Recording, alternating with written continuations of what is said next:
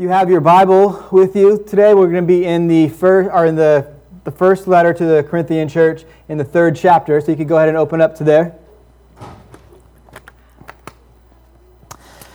We're picking up right where we left off last week.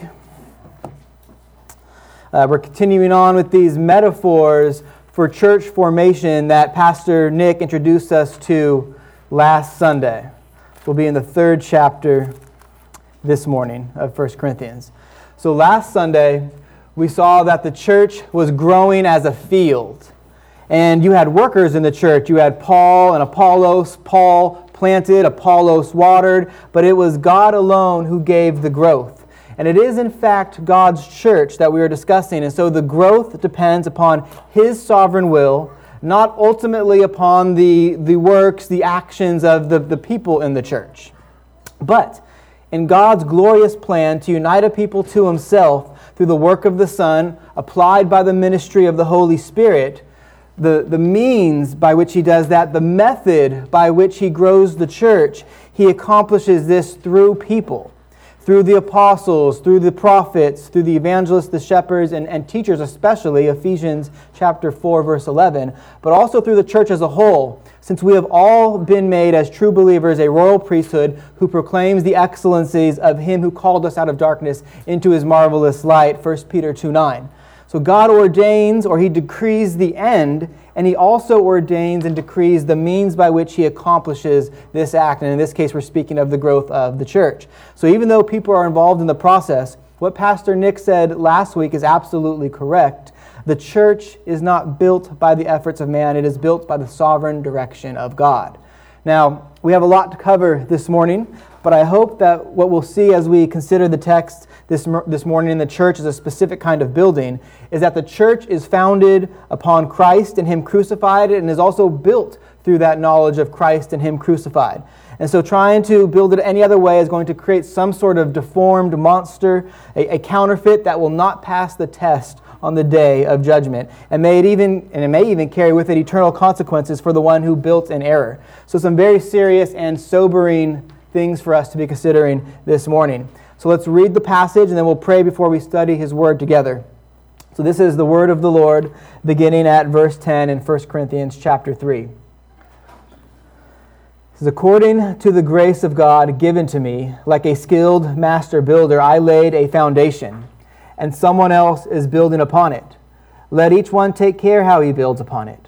For no one can lay a foundation other than that which is laid, which is Jesus Christ. Now if anyone builds on the foundation with gold, silver, precious stones, wood, hay, straw, each one's work will become manifest, for the day will disclose it, because it will be revealed by fire, and the fire will test what sort of work each one has done. If the work that anyone has built on the foundation survives, he will receive a reward. If anyone's work is burned up, he will suffer loss, though he himself will be saved, but only as through fire. Do you not know that you are God's temple, and that God's Spirit dwells in you? If anyone destroys God's temple, God will destroy him, for God's temple is holy, and you are that temple." That ends the reading of God's holy, sufficient, and inspired Word. Let's pray together.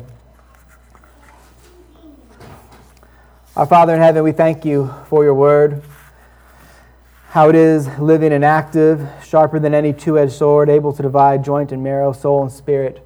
And we ask this morning that You would discern us through Your Word, that You would soften our hearts and grant to us belief and a greater trust in You. Please be glorified this morning. Help us, Lord, to rejoice for Your faithful provision in our life and for You're giving to us of Your Spirit. And Spirit, we ask that You would convict us where appropriate and that You would guide us into all truth. And we pray this in Jesus' name. Amen.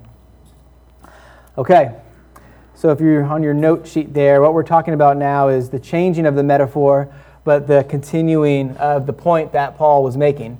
So you might notice there was an abrupt change that the apostle makes in verse 9. We talked about that last week. He does that to bring us to this new metaphor. He tells the saints that they are God's field, and then he just also says God's building. And it makes it very clear that he's talking about the same thing.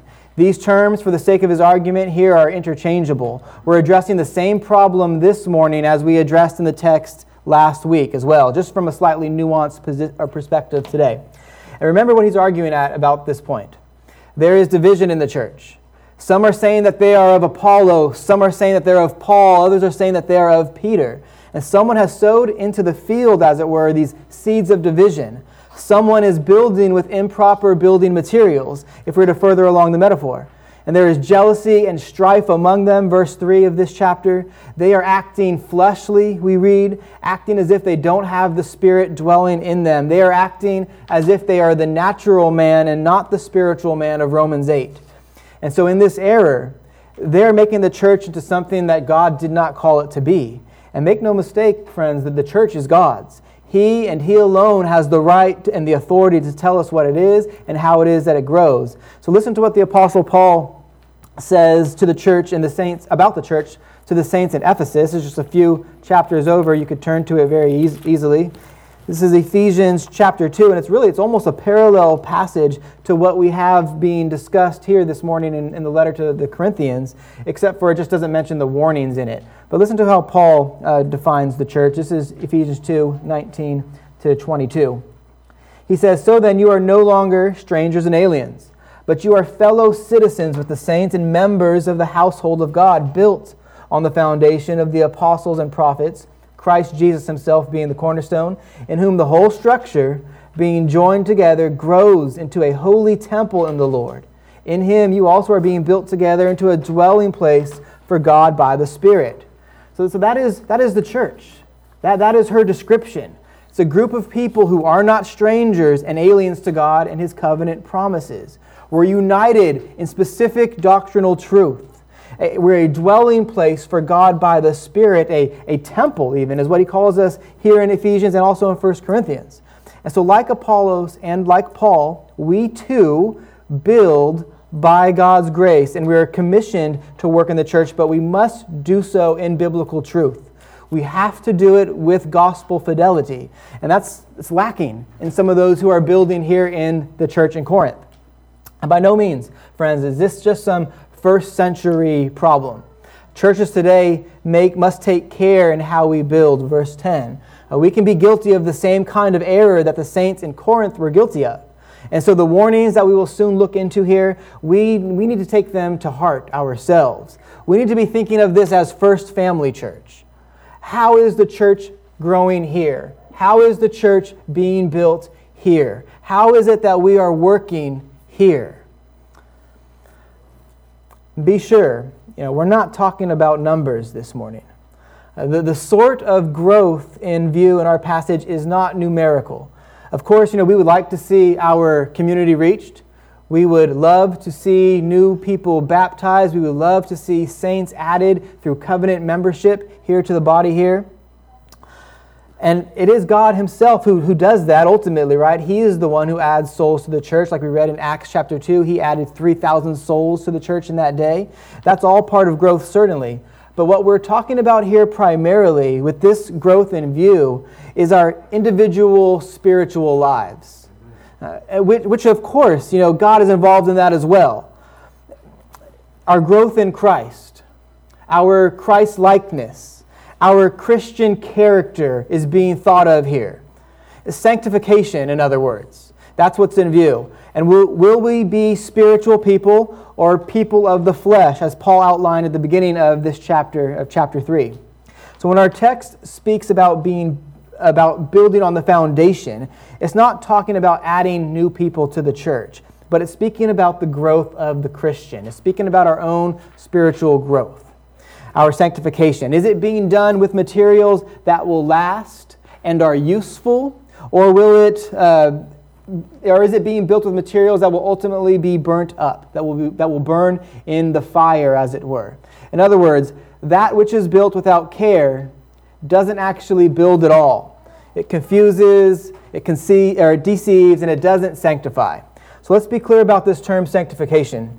And I find it helpful to think of it in light of another doctrine that it must be associated with, or biblical sanctification can't happen at all. And we'll see these things in the text as well. But since we're concerned with the metaphor of building this morning, it's good, I think, that we take a look at what we might call the blueprints before any building takes place. So no strong building can be constructed if the blueprints aren't known. So then, we have sanctification, and it must be associated with justification, or there will be no sanctification at all right? Sanctification must be associated with justification, or there can't be any sanctification. So what is justification, though? What is this Christian doctrine of justification? What does it mean to be justified? Quite simply, it means to be declared righteous. It means to be declared good by God's standard of goodness. It's not, okay, it is not an infused in us righteousness.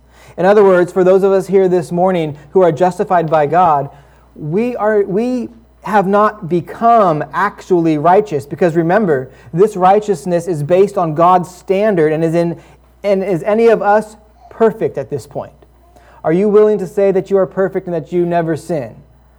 I'm not willing to say that, but perfection is God's standard. So we're not actually righteous in and of ourselves, nor do we contribute to our righteous standing with our works before the Lord. That's the Roman Catholic error concerning justification, actually, and it's damning. The idea that you are infused with this righteousness and you become actually righteous, and then with your righteousness you contribute to the righteous standing you have. That's the Roman Catholic error, and that is wrong. That is not what the Scripture teaches. To be justified does not mean that Jesus' righteousness is infused with us, making us actually righteous and then culpable for maintaining that position. To be justified, that is, to be declared righteous, is to have Jesus' righteousness accredited to you. It's accredited to your account in a legal sense. It's imputed to us, not infused in us.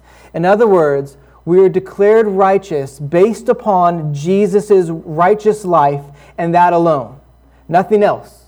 Just Jesus. His works, not ours. And we evidence that we have been justified by God through Christ's righteousness by our faith in Christ. So the Apostle Paul says in Romans 5, since we have been justified by faith, we have peace through God through our faith?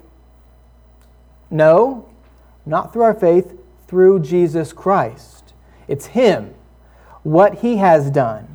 We are declared righteous based upon what Jesus did for us, and we receive that in faith, which God also supplies for us, Ephesians 2, so that we properly say we are justified by faith alone, not on our works in addition to faith. And this justification, friends, it cannot be undone.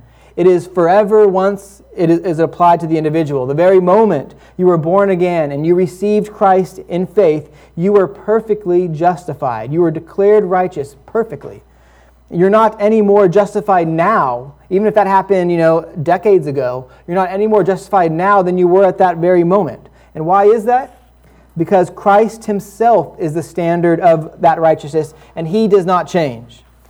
You can't be unjustified, because that would mean there's a problem with Christ's righteousness. So Paul says in Romans 8:30, and those He predestined, He also called. And those whom He called, He also justified. And those whom He justified, He also glorified. So if you have been justified, you will certainly be glorified. That's it. It's a great joy and encouragement to our souls, isn't it, church? It builds assurance in us because it removes all self-confidence to understand justification rightly and develops in us a Christ confidence for our salvation.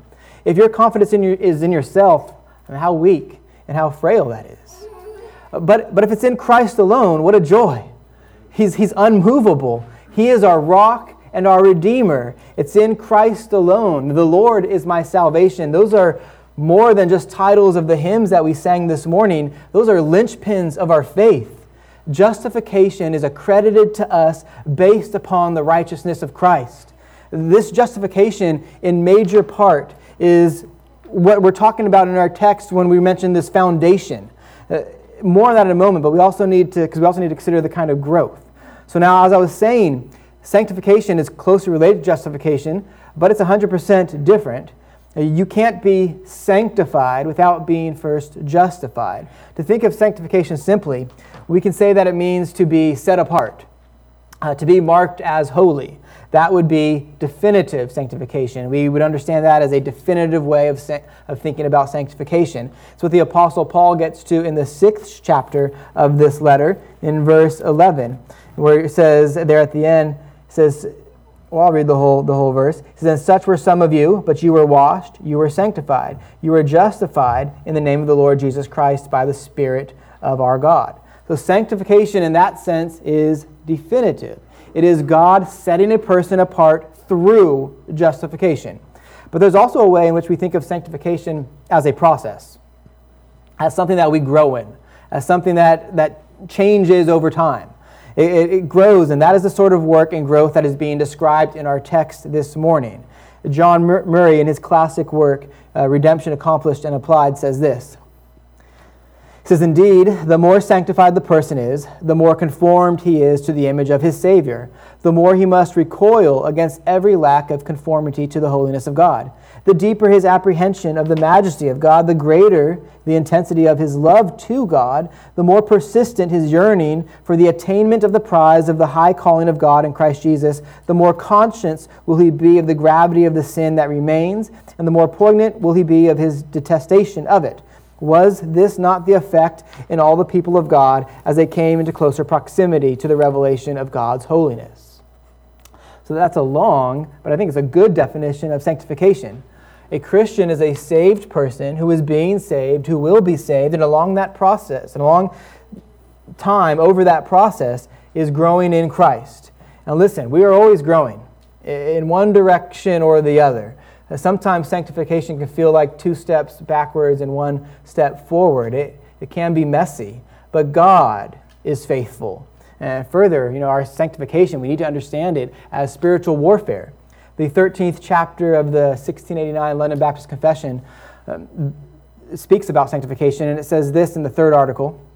It says, "In this war," meaning the Christian life that we have with our sanctification, our growth in it, it says, "the remaining corruption may greatly prevail for a time.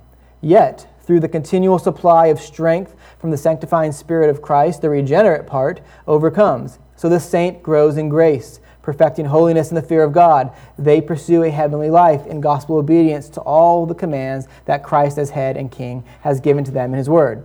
So, sanctification does not come easy, church. Remaining corruption sometimes greatly prevails in our lives. But what is built in our lives will either help or hinder this process of sanctification. And so we have to take care how we build. This is what the Apostle Paul is saying. We need to be aware of what is being built. This is what we're looking at in our text this morning, and we'll consider how it is that someone builds in just a moment. For now, let's look back at our text this morning. Let's look at verse 10. There are a lot of things going on here in this one verse. I want us to see five of them. First off, we see that the Apostle Paul himself has a role in building, doesn't he? Just like in the previous metaphor where we read that Paul planted, he did an early work in the lives of the church there. In the second metaphor, this metaphor for this morning, he continues with that same thought, but now he says he laid the foundation. Rather than planting, he says he laid a foundation. And I think we all know how important a foundation is. If the foundation goes, there goes the structure, right? Think of the tower in Pisa. After standing upright for 5 years, the unfit foundation gave way, and now it's a tourist site, right? Now you can go and see this leaning tower there. Even better, think of Christ's words at the end of the Sermon on the Mount. He talks about two houses that are built on two different foundations. And a storm hits the houses, and one is able to survive the storm, and the other one is destroyed. And the reason being because of the different foundations they were built on. The house built on the sand, which was the bad foundation, it doesn't last. But the house built on the rock weathered the storm. And in this parable in Matthew 7, what is the rock? It's faithfulness to Christ is what it is. And we'll save that for talking about that when we get to verse 11. But there's more to notice here in this verse. So the foundation is what will be built upon. So it's the first layer. It's important. Cannot overlook the importance of a right foundation. And the building grows up from there. And so Paul says he laid the foundation. Secondly, notice how he did this work. This is very important. This is very important because he's calling into work the question of those who have built, and he's also calling us to be faithful builders. He's warning us that we must take this work very seriously because everyone's work will be tested. And Paul's telling us that his work will pass the test. There's no judgment on his work. Look down at verse 15. There at verse 15 says, if anyone's work is burned up, he will suffer loss, though he himself will be saved, but only as through fire. That's a tough verse, and there's a lot of confusion about it. We'll get there. But note what Paul is saying. He's saying his work is going to pass the test. He did it as a skilled master builder.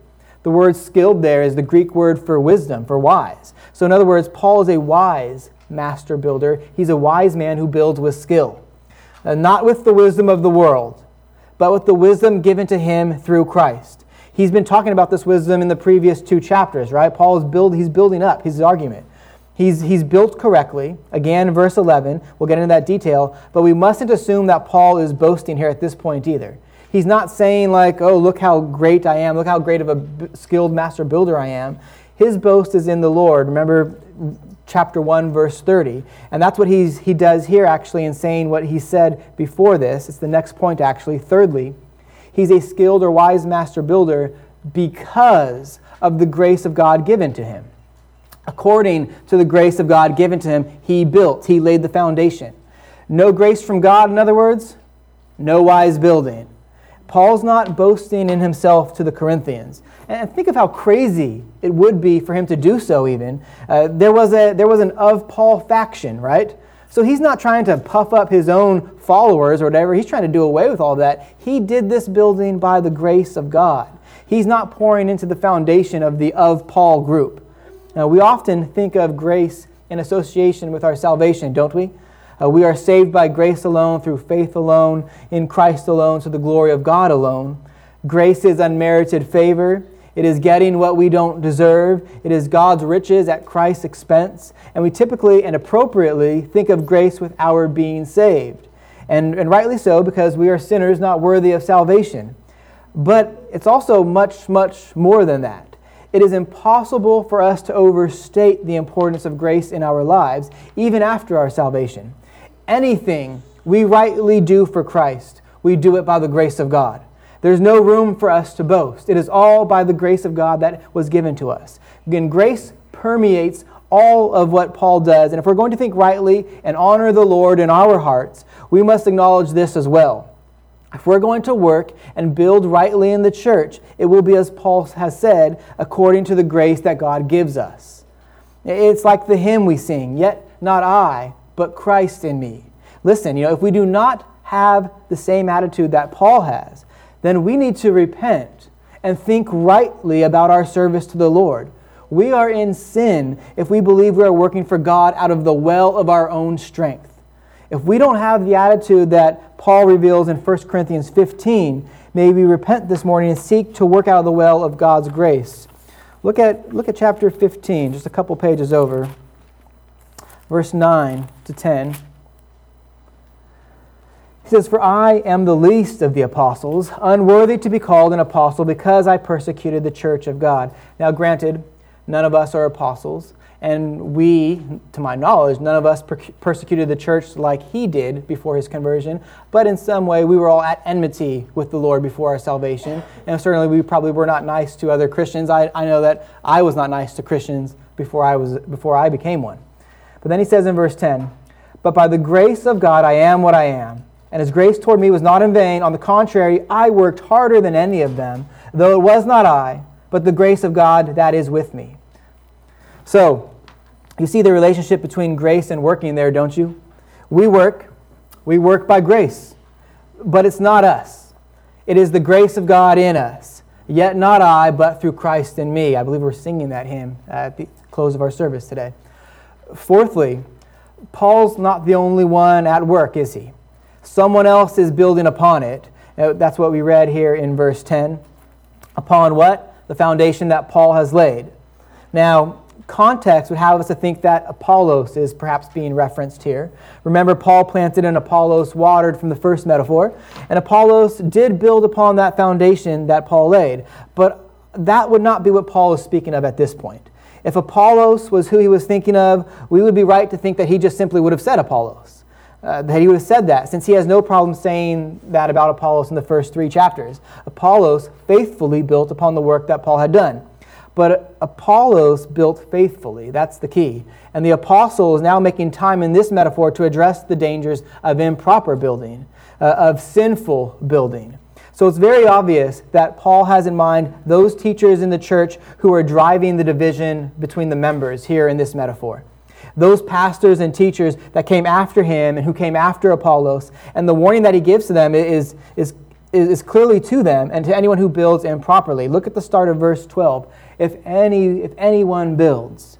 Now, that also tells us that the primary context of the coming verses about how someone builds in verses 12 through 17 is actually then, about those who teach, right? It's mostly or primarily, this passage is a warning to pastors, to teachers. It's about elders and evangelists and missionaries. The focus isn't on the laity of the churches. It's on those who teach the laity. James, the brother of Jesus, our Lord, says that not many of you should become teachers, for you will be judged more strictly. That makes perfect sense in light of these passages, doesn't it? But there is certainly a sense in which we must all take care of how we build upon the foundation. I mean, whose theology books are you buying? Who are you watching on TV, on the internet? Whose theological statements are you ingesting on social media? In all of those cases, you are the one seeking them out. They aren't over you as your pastor or elder or teacher in the local church, but you're submitting yourself to their teaching, allowing them to build upon you. And then you run the danger of possibly teaching someone else those wrong things that you may have been taught. And so even though the warning that Paul is issuing here is primarily for pastors, everyone needs to be aware of the warning as well for our own individual lives. And if we had more time, actually, I would love to talk about the responsibility of the local church congregation that the local church has to guard against anyone who would build improperly. Our text in verse 16 and 17 informs us that the building that we're actually talking about is in fact a temple, and that should cause us to even think of the Garden of Eden, because that was in a sense a temple in which Adam was supposed to tend and teach and protect. And at that point, Adam failed to care for the temple, because when someone came into it teaching wrong things, he failed to expel that liar, that deceiver, the serpent, who we know is Satan. And so that same responsibility today is held to local churches through the church discipline process. So we're talking about temple and therefore church purity here in our passage. In the New Covenant, the people of God themselves are the temple, and we'll deal with some of this, but I digress. We don't have time to fully flesh the nature of church discipline and the responsibility of the whole local church in doing it out, but that's certainly part of what is happening here in our text. The fifth and final thing to notice in verse 10 is that Paul instructs us to take care how we build upon the foundation. How we build, how the church has formation matters, doesn't it? That's been the point of these two metaphors. The field or the garden, and now the building, the temple. Now he's going to explain what that is in figurative detail for us in this metaphor in verse 12, so we'll define it more specifically then when we get there. But there is another point to notice at this junction. We are dealing with people who are building upon the foundation that Paul has laid. That's a proper foundation, isn't it? That's the correct foundation. The foundation itself will be defined for us in just a moment, but that tells us that we're not dealing with people here who are building on the wrong thing in these matters, not through verse 15 at least. That changes in 16 and 17. So then, for most of our text this morning, we are not dealing with things that constitute as rank heresy over the central tenets of the faith. We're dealing with a work that will be burned up, and the teacher will suffer loss, but he himself will be saved, verse 15. So keep that in mind. This isn't a salvific issue in these earlier verses as we move through the rest of these passages.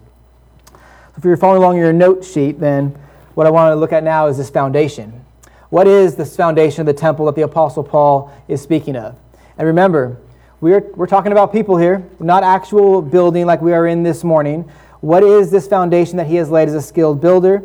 He tells us in verse 11 plainly, the foundation of the church, the foundation of this temple in which God's Spirit dwells, is Jesus Christ. When it comes to the church, when it comes to the people of God, look at verse 11, no one can lay a foundation other than that which has been laid.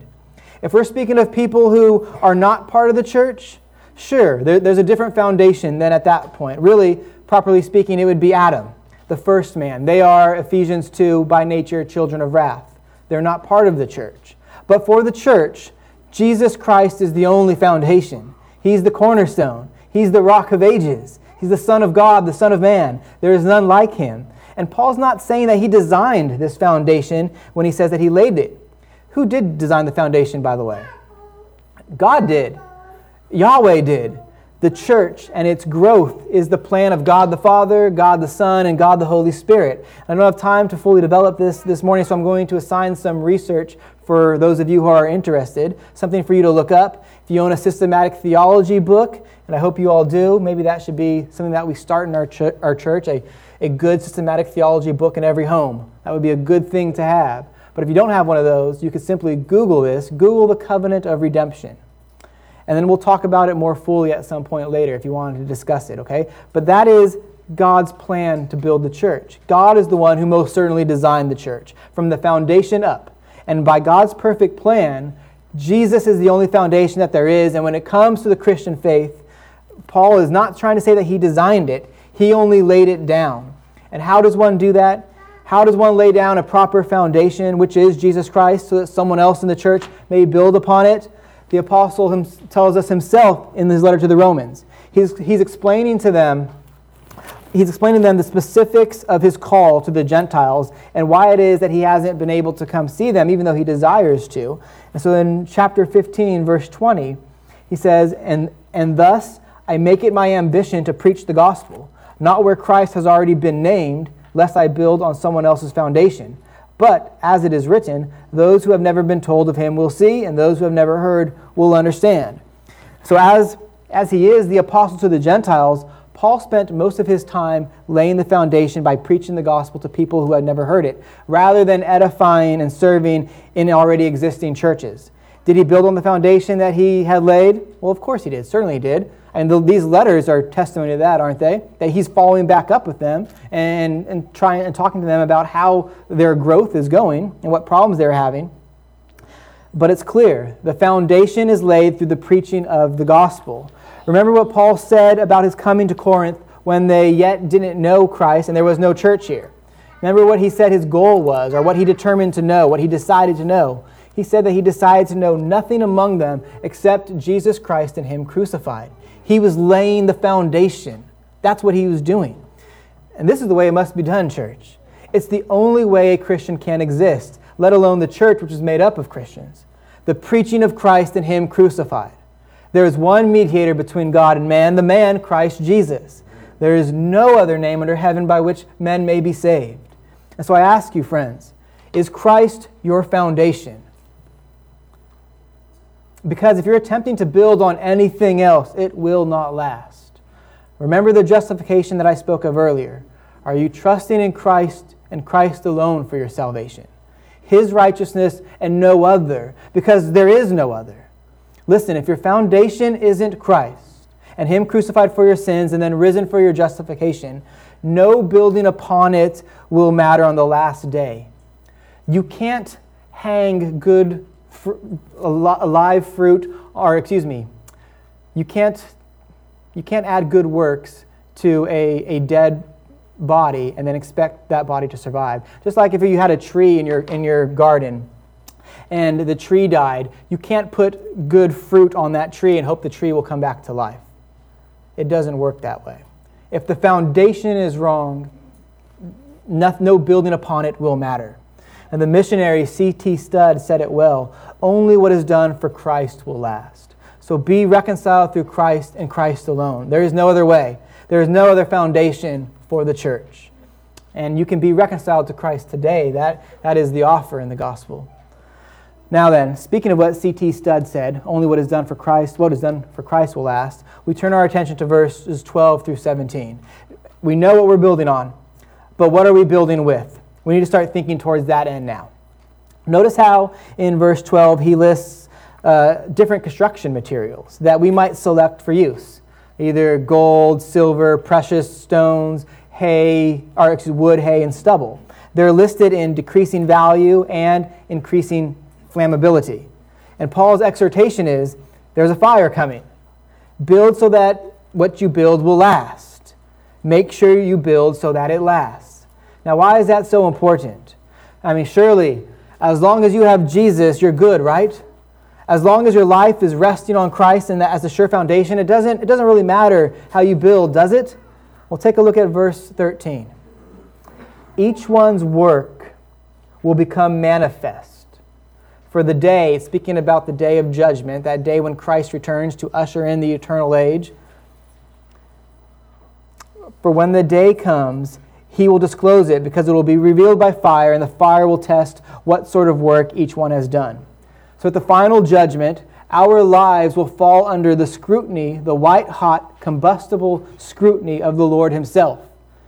And all of our work for Jesus will be put to the test, and the criterion for it is not how much we did. Don't make that mistake. This passage has unfortunately been used to terrorize the conscience of many Christians. And people twist it to make it seem as if the Bible is instructing us that you just need to do everything. You need to do more things for Christ. You need to keep on doing so that these things that burn up at the end, it won't matter because you've done so much. Well, get busy, do more. That's not what this passage is saying. That's not what I'm telling you this morning. It's not about how much you do. It's about how you do what you do. It's not volume. It's not busyness. It's quality. He says, let each one take care how he builds. Paul says in verse 10 that, to take care how you build, because the fire will test what sort of work each one has done, verse 13. Not how much, simply how.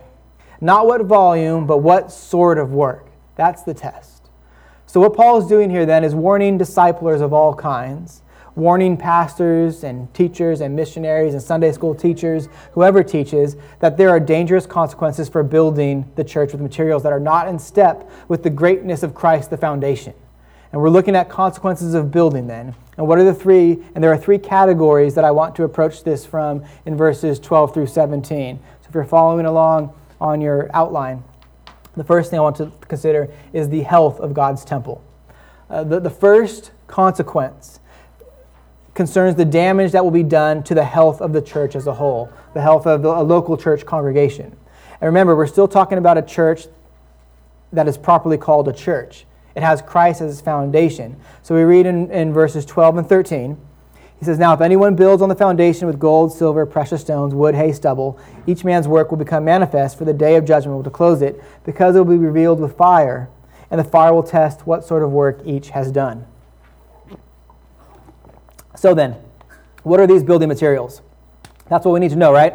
And at first glance, it seems a bit ironic, doesn't it? I mean, wood, hay, stubble, these would be common building materials. The former, gold, silver, and precious stones, wouldn't really be what is used to construct a building. You would adorn a building with those things, but not actually build with them. But we aren't talking about an actual building here, right? Nor are we talking about actual metals and stones and other physical material. Paul's wanting us to understand that what we build with will have to stand up to a test, the test being described as fire, not as an eternal judgment here, but a test, a verdict on how we built. It will either last and pass the test, or it will fail and be discarded. So I know I haven't said it yet, but I think it's more than obvious as to what the materials are. And if you think about it, we're talking about a warning to those who teach. Therefore, these materials listed here in verse 12 are representative of the content of our teaching. That's what they represent, the content of our teaching. That would mean very clearly, without a doubt, that these passages are a warning for the church to maintain sound doctrine and for Christians to avoid being conformed to the pattern of this age. Christians need to reject the wisdom of this age and the rulers of this age, the very things that are causing division in the Corinthian church, and the very thing that they were not doing, rejecting those things. And to instead, we as a church need to cling to sound doctrine. We need to depend upon the wisdom imparted to us by the Spirit who lives in us. Sound doctrine is most certainly represented by the gold, silver, and precious jewels mentioned. They will stand the fire. They will pass the test. That is, sound doctrine passes the test. Building a church with these will cause the church to be healthy. It will be a church that is a city on a hill. It will look different than the world. Its cares will be different than the world. It's not that it will be free from sin, of course not, but what we teach matters. How we deal with sin in the church matters. James Boyce, who went to be home with his Lord a little over 20 years ago, said this. So around I think it was he said this about 20 years before he went to the Lord even. So this was around 1980 when he said this. He says, we need specific, powerful teaching about the Scriptures, the covenants, grace, the law of God, and other doctrines. We do not hear preaching on these foundational truths very much today. This is a primary and debilitating weakness of the church. He was right back then. And it's still the same need that we have today. How many churches today are preaching social issues and election matters, and how many churches have taken their eyes off of sound doctrine and eyes off of the Savior? James Boyce was simply saying the same things that the Apostle Paul is saying to the church in Corinth. When the church departs from sound doctrine, from teaching about sin, from teaching about Christ and Him crucified, from making clear distinctions between law and gospel, we will suffer loss. By the grace of God, may that never be First Family Church. We need to be holding each other accountable and lovingly exhorting each other to sound doctrine. We should labor to build the church, to build into the church doctrines and attitudes and behaviors that will come forth from the fire of testing like gold and silver and precious jewels, all to the glory of Christ. We need to be a doctrinal church. Otherwise, we fall. That's what he's saying. And right doctrine. Secondly, the consequence that we want to consider is the builder's loss of rewards. Teaching error carries with it consequence for the individual who does so. Verse 14 and 15. If the work which anyone has built on the foundation survives, he will receive a reward.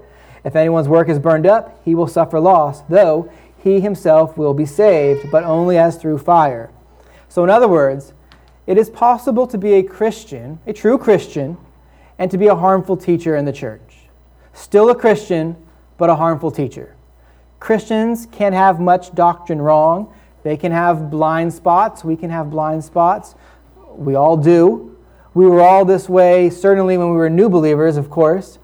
And then we can impart this wood, hay, and stubble to others in our Christian service only to see it go up in smoke on the last day. And none of us will escape this chastisement, I think, for none of us is a perfect teacher 100% of the time.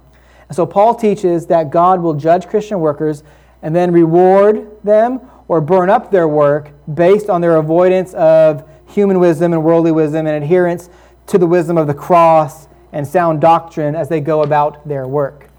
Either reward or your reward, or it will be burnt up. But oh, how vigilant should that make us to know our Bible? How vigilant should make us to know our Bible well and live it well? We don't want to simply relax, knowing that we'll ultimately be saved regardless, right? We don't want to suffer loss, do we? Think of the harm that is done to the one who learns wrongly. Like Paul said in 2 Timothy 2:15, do your best or study to show yourself to God as one approved, a workman who does not need to be ashamed, rightly handling the word of truth. And simply put, there will be shame on that day for those who handle the word without care. Still be saved. There will be shame in that moment. And the rewards will be lost because of improper building on the matchless foundation of Christ. Now, let's address the difficult portion of the passage. Let's be clear. The Scriptures teach and promise eternal rewards for work in this life that survives the coming test of our building, our discipling. That's what Paul is teaching us here. It's not salvation as the reward, not salvation according to works, not salvation by works, but rewards according to the works. Every Christian will get to heaven, but not every Christian will have the same reward in heaven. And there are different ways in which we may think of this, different ways in which we may think of these rewards. Scripture mentions crowns in heaven that we will lay down at our Lord's feet. It talks about our master saying, well done, good and faithful servant. But I think that this has something more to do with what Paul has already mentioned in a previous passage than those sorts of rewards. If you look back at verse 8 in this chapter, he says, he who plants and he who waters are one, and each will receive his wages according to his labor. Remember that these two metaphors are by and large teaching the same thing. And in our first metaphor, Paul says that those who work to grow the field, those who disciple and teach other Christians, will receive a wage for his labor. According to this metaphor that we're reading this morning, some of that labor could be burned up. And that which isn't burned up, then, is actually the reward. But it's in the context of growing the church. And also, remember, these works will manifest on the day. In your Bible, that word day is probably capitalized. It's because it's meaning a specific day. It's meaning this day of judgment, the last day, Christ's return. So then, what I think Paul is speaking of here when he mentions rewards is nothing less, and this is a huge reward, is nothing less than the joy that we will have of seeing those that we've taught rightly in heaven in glory with us. Look over at 1 Thessalonians chapter 2. Okay, turn with me to 1 Thessalonians 2. It's verse 19 and 20 in chapter 2. He says, "For what is our hope or joy or crown of boasting before our Lord Jesus at his coming?" So speaking of the same day. "Is it not you? For you are our glory and our joy." Isn't that lovely, church? Don't you want to see each other and know each other for eternity? Don't you desire to see others resting in Christ and to know that by the grace of God, God used you to accomplish his goal of calling and sanctifying other saints? What a great reward that is. What a great reward that is. Pursue this. It matters. Be building into someone. Take your relationship, take your faith seriously. It matters. And make no mistake, if you neglect doctrine in your life, your reward will be less. So take your work in the church serious, friends. And then lastly, the third consequence of improper building is a somber warning. And there is a danger that your doctrine can become so contrary to the foundation that we destroy the very church which we serve and ourselves along with it. So verses 16 and 17, back in chapter 3. "Do you not know that you are God's temple and that God's Spirit dwells in you? If anyone destroys God's temple, God will destroy him, for God's temple is holy, and you are that temple." This is a dreadful thing, and it's not hypothetical. It happens all the time in one place or another, and this isn't about avoiding cigarettes or alcohol or something like that. It's not about suicide either. We can look to other places in Scripture about having a right understanding of how we should treat our physical bodies, but it's not here. We're dealing with spiritual matters and the doctrines that impact our spiritual lives. The 26th chapter of the London Baptist Confession of Faith, which is on the church, says this. He says, "The purest churches under heaven are subject to mixture and error." So in other words, there's no perfect churches, right? Every church is going to have something wrong with it. "Some have degenerated so much so that they have ceased to be churches of Christ and have become synagogues of Satan. Nevertheless, Christ always has had and will have in this world to the very end a kingdom of those who believe in him and profess his name." You see, if you are giving yourself to the pursuit of division and worldly wisdom until you destroy the church of Jesus Christ, you show that you're not building on the foundation of Christ at all. You're not a follower of Jesus Christ. Your divisiveness, your adherence to human and worldly wisdom, all driven by pride, reveal a heart that does not know Christ's saving touch. And if you are the one who destroys the church, you will face the destruction of the Lord. God is holy. His church, then, is holy. His temple is holy. And he will destroy the one who destroys the temple. It's a somber warning, a sober warning, and it's challenging for us in our day as so many think so little of the church. They come to church with a consumer attitude, but that's not of how God thinks of his church. And then if that's how you think of the church, right now is the time to repent. If church is just something that you are coming to get what you want out of it, consider the foundation that you're building on. Because if you're here playing games, you see now, I hope, that this life of the church is not a game to the Lord. He doesn't see it that way. So Paul says to be sure that you have the right foundation. You've laid the correct foundation. There's only one that can bear the weight of your life and time for eternity. That foundation, that is Jesus Christ. Are you resting on him? Are you resting on him? Then he says, be careful how you build. Be careful how you build onto that foundation. There's only one life, 'twill soon be past. Only what's done for Christ will last.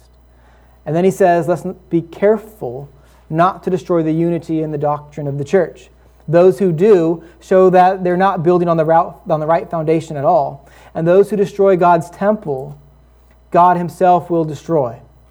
May the Lord give us grace as we search our hearts in light of his word to be sure that we are resting on the one true foundation, building in such a way that our labors will last to the glory of God and that we avoid any possibility of destroying God's temple. Let's pray together.